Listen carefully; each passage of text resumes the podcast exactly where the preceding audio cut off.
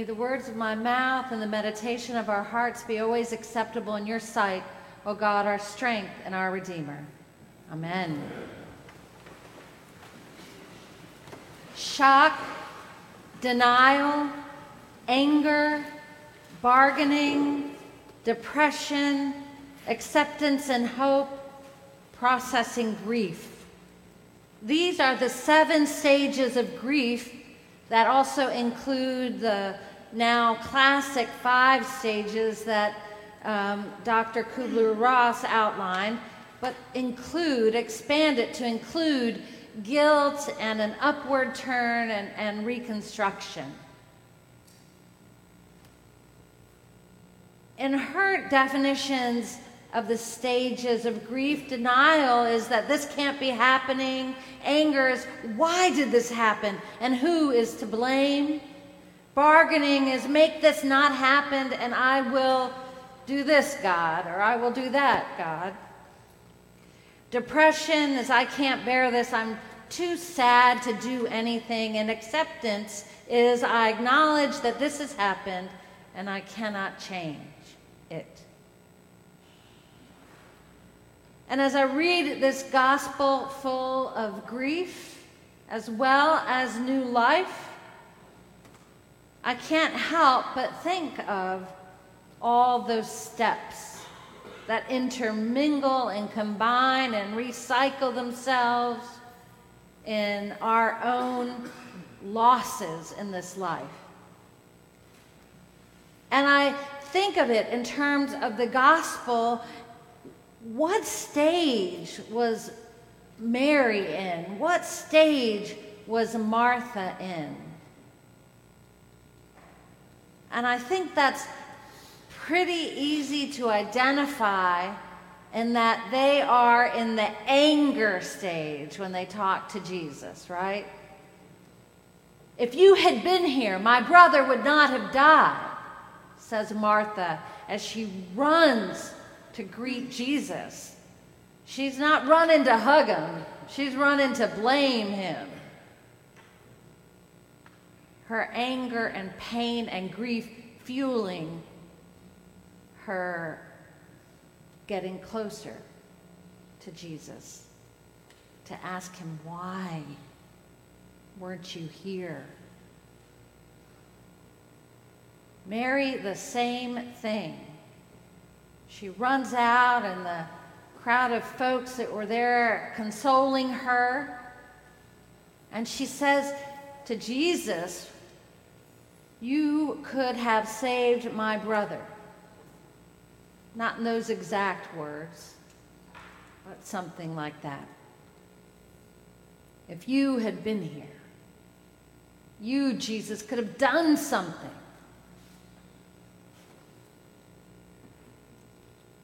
And then I think we're called to also look at what stage Jesus himself might have been in. Jesus, after all, is both fully human as well as fully divine. And he, too, divine as he was, felt all the same things that we feel in our loss and in our grief in our lives. Maybe Jesus was in denial at first. Why else would he purposely wait days before going to see his friend? Now, John, who likes to expand on things as a gospel writer, gives it meaning by saying, This death is not the end, it will show new life. But even taking John's explanation into account, it's kind of bizarre that Jesus waited. You don't usually wait to, to be with someone in grief unless you're in denial. Oh, there's still time. And then he gets there and Mary, her words, her anger, her grief makes him weep. And you can think about Jesus. This is one of the most human moments in his life. And Jesus wept. Wept at her pain. And Jesus wept. And in our burial services, in our funeral services, I always feel so known when we read that prayer in the prayers of the people in that liturgy. Jesus wept at the grave of his friend. I always feel so known by Christ because Christ experiences, experienced, and experiences the range of human knowledge, emotion, and experience.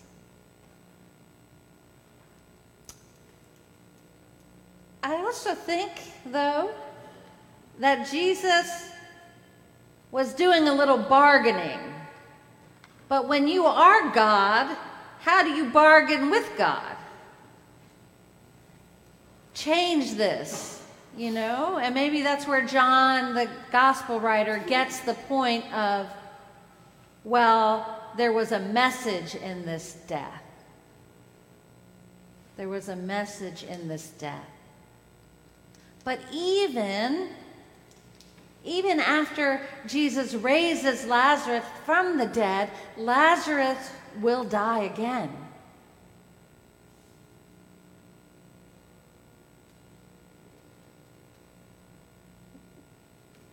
We don't think of that much. But it's something we must accept. That even as we live in new life or faith or in grace in this world, that doesn't absolve us of being human and being mortal. So, this raising of Lazarus from the dead was a sign in the Gospel of John, and it's the seventh sign to teach us who Jesus was. And it teaches us again that Jesus was both powerfully, powerfully and profoundly human. Jesus delayed, he wept, he bargained, and powerfully and profoundly God. And that he had the power of God's love to simply say, Come out, Lazarus. And we hear the rattle of bones like in Ezekiel as Lazarus gets up and walks out of the tomb. And then Jesus says, Unbind him and let him go. And Lazarus lives again. In the seventh sign, we see again who Jesus is in the eyes of the community of faith that the gospel writer John represents. This is the last Sunday in Lent, and we need to deal and learn and remember and share that we live with so much loss as human beings, and yet, as well, that we proclaim a God of life and eternal love. There are seven signs to tell us about who Christ is in the Gospel of John. I'm just going to do a real quick review with you the changing of water into wine, healing the royal official's son, healing the paralytic at the pool, feeding over 5,000 with fish and loaves, walking on the water, healing a man born blind, and raising Lazarus from the dead. And John, the gospel writer, selected these seven signs and included them in a particular order for the purpose of opening the eyes of the unbeliever to have faith in the real Christ and gain life in all its fullness. Seven signs echo the seven days of creation. Echo back to when God, out of nothing or what barely was or is totally unknown, created us for God's self to be in relationship with God and to live life abundantly and fully and with purpose. God created this life out of the unknown in seven days, and after seven wonders, Jesus calls Lazarus out of death into new life. And though he will die again, it is a sign of what we believe will be our new creation after death. But we are not supposed to think that much about the new creation after death. We are supposed to cherish this life. We are called to cherish this life. And in the little things, and in the grand things, and in the small opportunities, and in the large uh, opportunities that present, ourse- that present themselves to us, we are called to act in love creatively and for the purposes of abundant life of grace.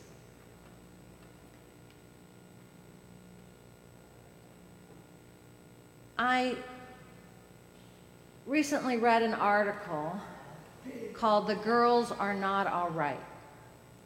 And it's about younger, um, well, teenage girls uh, and about the high percentages of anxiety and mental health challenges. And it's not just particular to girls, of course, but this article was focused on them. And I remembered a poem that's called a reversed poem. And it's goes like this I hate the girl in the mirror, so you'll never hear me say that I'm good enough. I know in my heart that the number on the scale defines my worth, and that being thin will make me happy. I refuse to believe that there is hope. I'm ashamed of my body. No longer can I say that I am worth fighting for. That is spiritual struggle. And when God breathes life into the old dry bones where one thinks there is no life, when the spirit of renewal and creation is invoked, and when God says, your name, young girl, come out. This is what happens. This is the reverse of the poem. I am worth fighting for. No longer can I say that I am ashamed of my body. There is hope. I refuse to believe that being thin will make me happy. And here just insert whatever grief or loss or struggle you yourself have. I refuse to believe that being thin will make me happy and that the number on the scale defines my worth.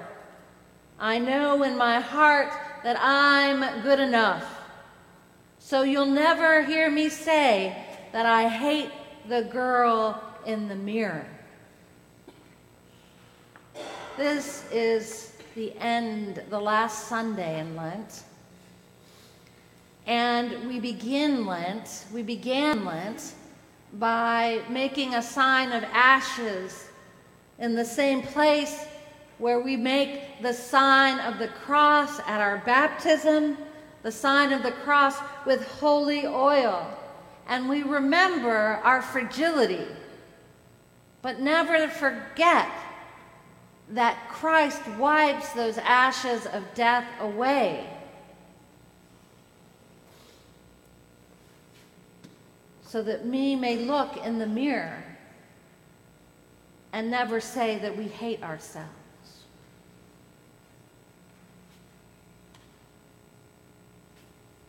On Ash Wednesday, we prayed a self guided tour of, called Dust and Ashes. And we prayed this prayer O God, who gave us life and in whose arms we die, we, you know us as we are. Understand what we have been and see what we shall become. We give you back our lives that you may make them new, generous, committed to hope, and fearless to do your will, that your whole creation may live to praise your name now and forever. Amen. So, as you cycle through the seven stages of, or steps of grief or Think of the seven wonders of Christ to help you hold on to hope. When you hear the bones rattle, it's just the prelude from death to life anew. And when you feel depleted, remember that the Spirit of God is calling you to unbind yourself from what causes spiritual death and come out of the tomb renewed, loved, and knowing that God awaits you.